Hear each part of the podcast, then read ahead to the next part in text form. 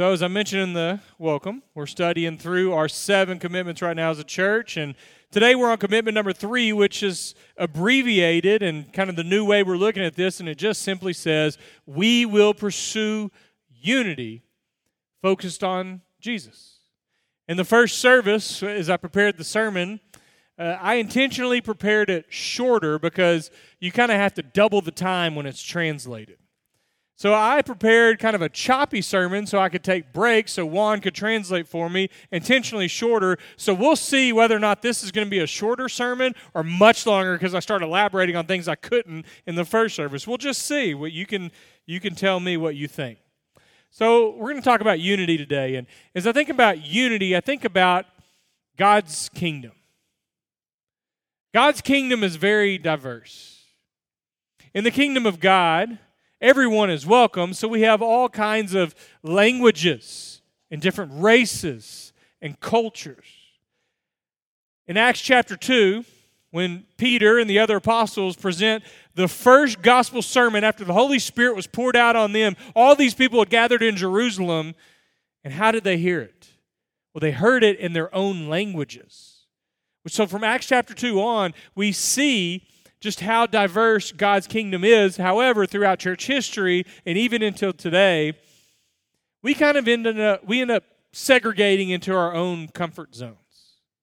When I first think of unity, especially when I first came to Pine Tree, reading commitment number three, my first thought was pursuing unity amongst races and cultures and languages, and that is a noble vision. The church should be a reflection of what God's greater kingdom should look like. So, commitment number three, we will pursue unity focused on Jesus, gives us an opportunity to dream big. But yet, we are a church of difference. There's a Christian author named Scot McKnight that, that says we are a fellowship of difference. We have all kinds of difference here. And I wrote down just a list of things uh, and how we're different. We have different passions within our church, we have different spiritual gifts, which we'll talk about here in just a few minutes. We come from different uh, you know, I already mentioned races, cultures, languages, but we also come from different socioeconomic backgrounds. In this church, we have different generations, like we talked about last week. Probably five or six different, different generations represented within our church. We have different personalities. And what comes along with that is we have different senses of humor, different hobbies, different interests. If you're a parent, there's probably a good chance that within our congregation we have all kinds of different parenting styles. We don't all parent the same way. When it comes to understanding the Bible, we have different ways of viewing the Bible and different ways of interpreting the Bible, and we have different expectations of what church should be. We are a church of difference. There's all kinds of differences that we have within this church, yet we are called to be one body. And I think it's fair to say, biblically speaking, we are called to be one diverse body. The scripture reading from this morning was Ephesians chapter 4, verse 4 through 6. And in that text, there's seven ones, one being O N E. And in Ephesians 4 and verse 4, the very first one, it says, We are one body, unified by one spirit. So we are called to be one diverse body. In the year 2020, our theme was Christ in us. All throughout the year, and we had no idea that a pandemic was coming and was going to separate us physically as we try to focus on unity. But our main theme was Christ in us, motivated by commitment number three. And throughout the year of 2020, I tried to preach on as many unity passages as I could find in Scripture, kind of scattered and massaged in throughout the year. But our main theme in 2020 was John chapter 17, verse 20 through 23. This is the prayer that Jesus offers right before he is crucified. And what does Jesus pray for? Anybody know? Unity. So every Sunday that I offered a public prayer at the Pine Tree Church of Christ, every single Sunday, like I did this morning, I prayed for unity. And I'll be honest with you, I have no idea what that would look like. I mean, I got a feeling but I don't even really know what I'm praying for. I just prayed for it because Jesus prayed for it, so it feels like the right thing to pray for in a very divided world. Let's pray for unity. And maybe God will answer our prayers in ways that we could never expect. In this prayer in John 17, Jesus in the first 19 verses, he's praying for his disciples. He's praying for their unity, for their protection as he gets ready to leave them. But then in verse 20 through 23 of John 17, he switches gears and he begins to pray for all of those who will believe in him through the message the disciples will preach. So Jesus is praying beyond himself in John 17. Jesus is praying for us. For example, in John 17, verse 21, he said, I pray that all of them may be one. Will you just say that with me so I know you're with me? All may be one. And then he says, Father, just as you are in me and I am in you. Skip down to verse 23, and Jesus says, I pray that they may be brought to complete unity. Let's all say unity together. You ready? Unity. There we go. So Jesus prays to be one, he prays to be unified. That is a lofty prayer. That's a prayer that I'm not sure throughout church history has ever really truly been answered, but Jesus was passionate about it enough that he felt like he should pray for unity. So we pursue unity as a church because Jesus was passionate about unity. Jesus cared so much about it, he prayed for it. We pursue unity because you read throughout the, the rest of the New Testament, especially the Apostle Paul. He was passionate about unity. As one commentator said, that pretty much all of Paul's letters come down to that theme unity.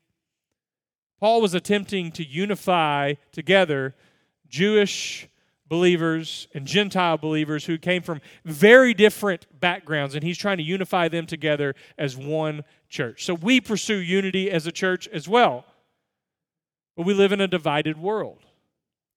Uh, we live in a world where if you watch the news or if you're ever on social media, what will constantly, the message, the narrative that will be presented to you and will constantly work in the background is why you should hate other people or why you're different, or why somebody's different from you, they have a different belief, or cancel culture, and all these different things. And we are constantly taught to divide and to not like each other or other groups.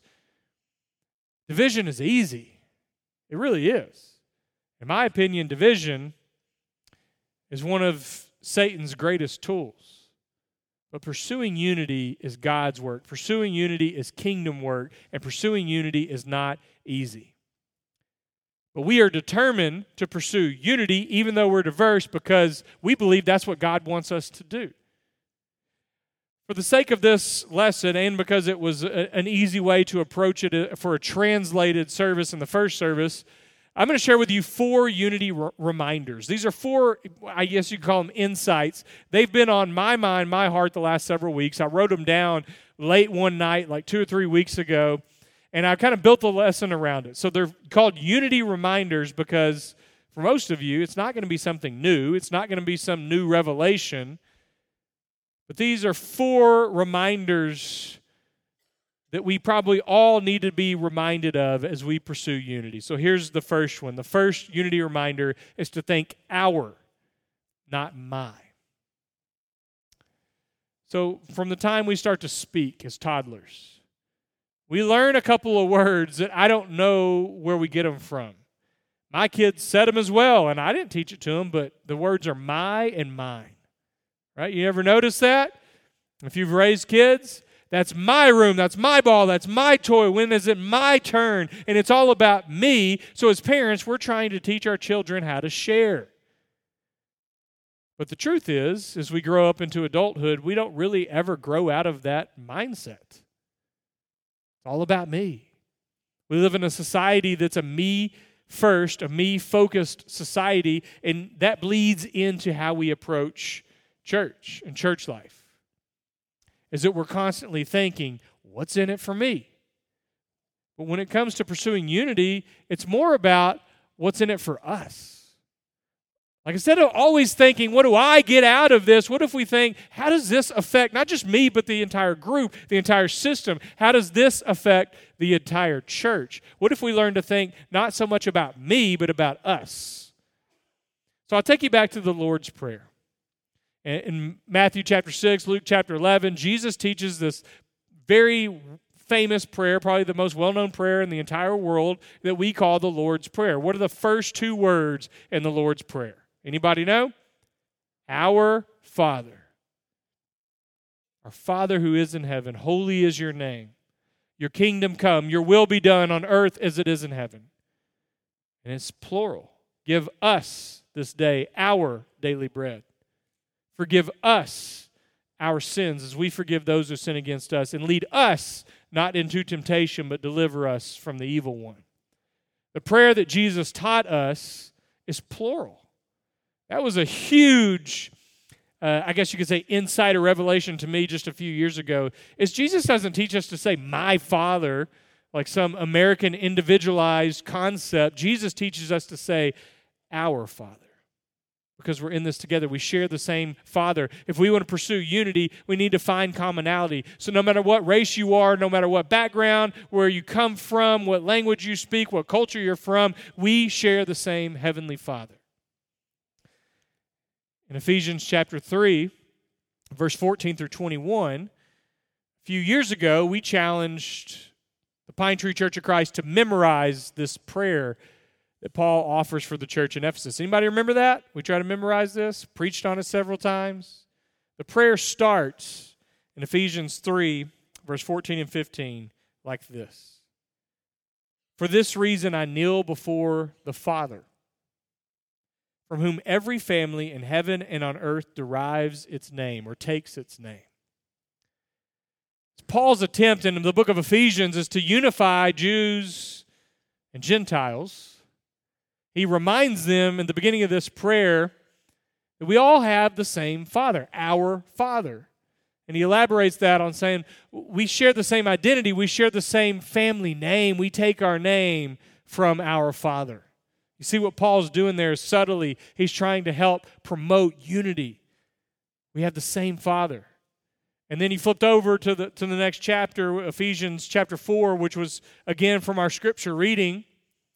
The seven ones in Ephesians 4, verse 4 through 6. And the seventh one says this in verse 6 We have one God and Father of all, who is over all and through all and in all. So, a helpful unity reminder is to think our, not my.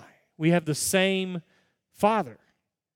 And that's helpful, especially when you're frustrated with someone or you're ready to experience division or you would prefer division. When you think about unity, remember it's our Father, not just my Father. The second unity reminder is a focus on Jesus.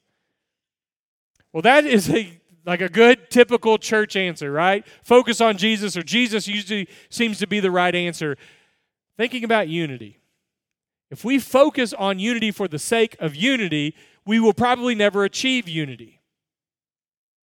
But if our focus is on Jesus and the mission that Jesus has given us, there is a good chance that through keeping our focus in the right direction, we might just experience unity.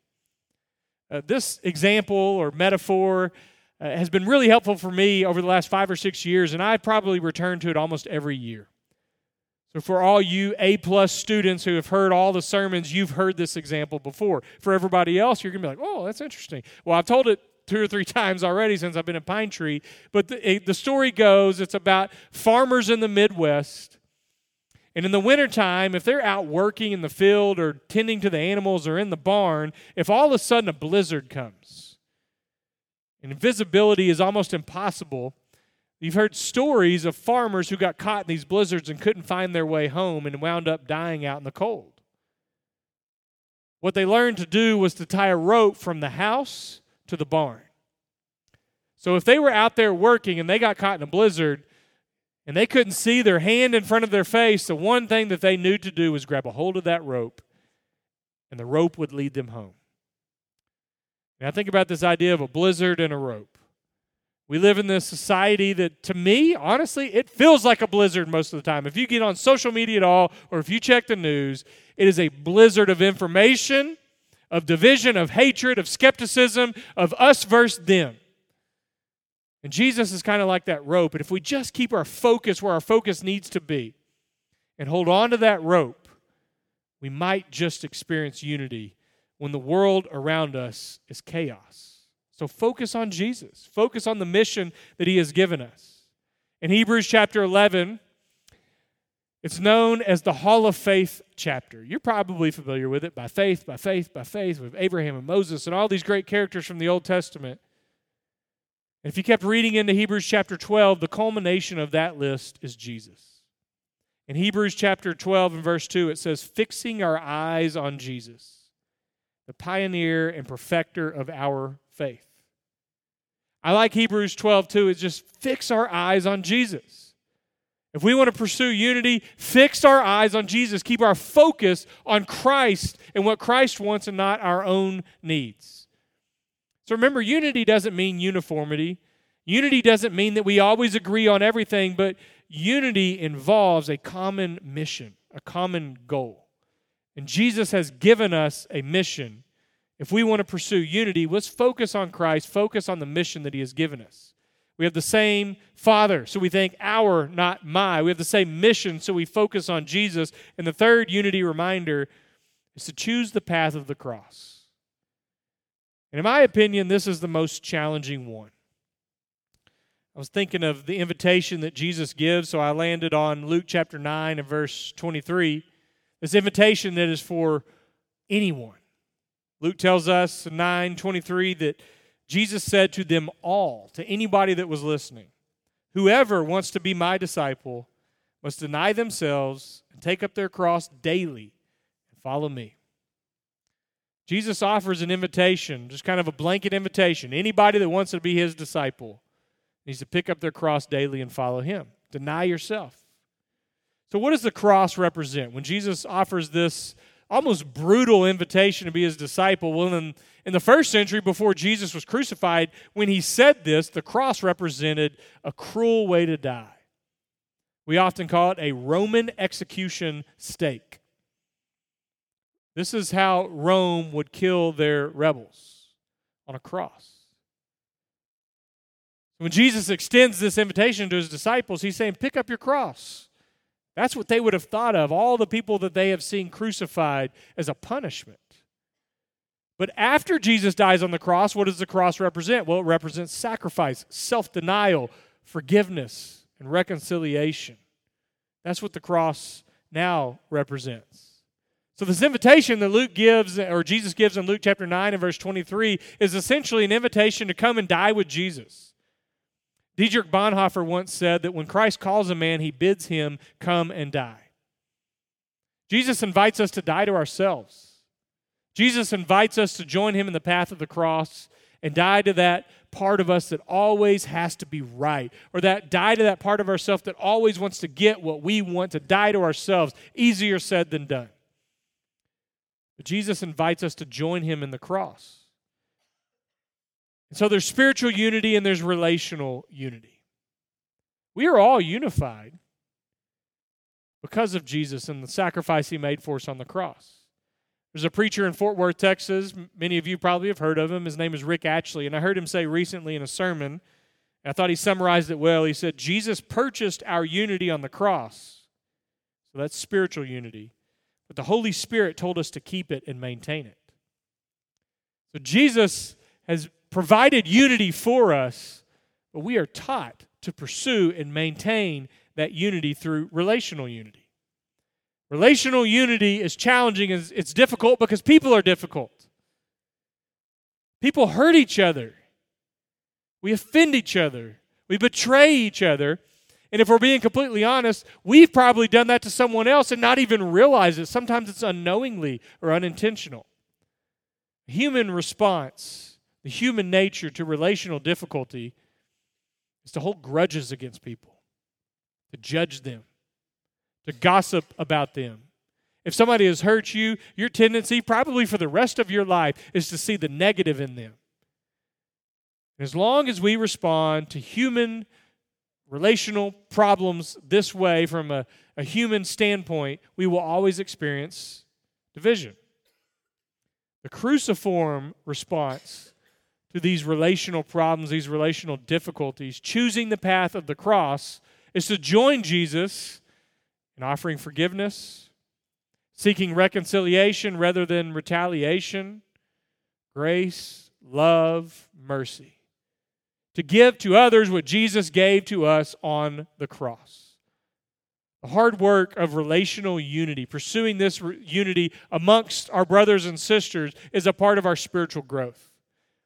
Last week, when I talked about commitment number two, we will be a loving intergenerational church family, I mentioned a book that I've read a long time ago and reread recently called Intergenerational Christian Formation, written by the authors, last name Holly and Allen. And they said something in their book that I think is worth sharing right now. I don't quote them. But just as it would hurt the physical body to detach limbs, it also damages the spiritual body when we disengage with one another. Those parts of our church body who seem easier to get along without may actually be the most important part of our spiritual growth. You know, that hit me when I read that. I thought the people that you would just rather not have to deal with, the people that you would just rather deal, be without, you know, you don't have to deal with them, you don't get along with them. That's like detaching part of the body. Those people that are hard to get along with, if we can learn to love them and see the good in them and learn to reconcile and, and seek this kind of love and grace giving relationship, that's part of our spiritual growth. That's part of choosing to pick up our cross daily as Jesus invites us. Pick up our cross daily is a step towards unity. So we share the same Father. We focus on not on our, not my. We, we share the same mission. We focus on Jesus. We share the same path to the cross. We share the same cross that Jesus called us to bear. And the fourth unity reminder is to celebrate each other's spiritual gifts. The plain and simple fact is that God has created us all unique and different, and that's a good thing. Wouldn't it be weird if God created, created us all to share the same exact passions and have the same exact talents and gifts? Life would be boring. Instead, the uniqueness of our church, the uniqueness of our world is part of God, how God created us. And what goes along with that is God has gifted us in different ways. I'm not going to read it. I would encourage you to read it. I sat down and read it last night. I, I read 1 Corinthians chapter 12, and then I kept going to chapter 13, chapter 14. But specifically in 1 Corinthians chapter 12, the Apostle Paul presents the church like a human body. That each part of the human body is needed. Whether it's the fingers, the nose, the eyes, the ears, the toes, the arms, the legs, whatever it may be, when one part of the body hurts, the whole body hurts. The ears can't say to the eyes, I don't need you. The eyes can't say to the ears, I don't need you. It all functions together as one unit, and so does the church. And I think what Paul was comparing that to is we all have different spiritual gifts. God has dif- gifted us in different ways. And instead of competing with one another, instead of looking down on somebody else because they have a different spiritual gift than you, celebrate that. Because that's part of how we form one whole body under the lordship of Christ. I encourage you, if you don't know what your spiritual gift is, to go on a journey to explore that and discover that. And I also encourage you to know all the other spiritual gifts that are listed in Scripture, whether it's 1 Corinthians 12, Romans 12, Ephesians 4, 1 Peter chapter 4. There's different lists we have of spiritual gifts. Become familiar with them and see if you can identify the spiritual gifts in others and celebrate that. We want to pursue unity while focused on Jesus. We have the same Father. We have the same mission. We have the same cross that we are called to carry, and we're all a part of the same body, although we're unique and we're diverse. As I was preparing for this lesson, I, I came across this example that I thought was really fitting. It's about Northern Ireland and all the conflict and division that's taken place in Ireland, especially Northern Ireland, between Protestants and Catholics. And there's this city where they are completely divided on either sides of the river Catholics on one side, Protestants on the other. And with all the conflict and all the hatred and all the violence over the years, they don't mix or at least they haven't for a long time. About 10 years ago, somebody had the brilliant idea to build a bridge from the east side to the west side. And on this bridge, you could walk, jog, cycle, exercise, whatever you want. But this bridge is a neutral ground. For the two sides that traditionally hate each other and they don't mix, the bridge gives an opportunity for, the, for people to intersect and to cross paths. And they call it the Peace Bridge.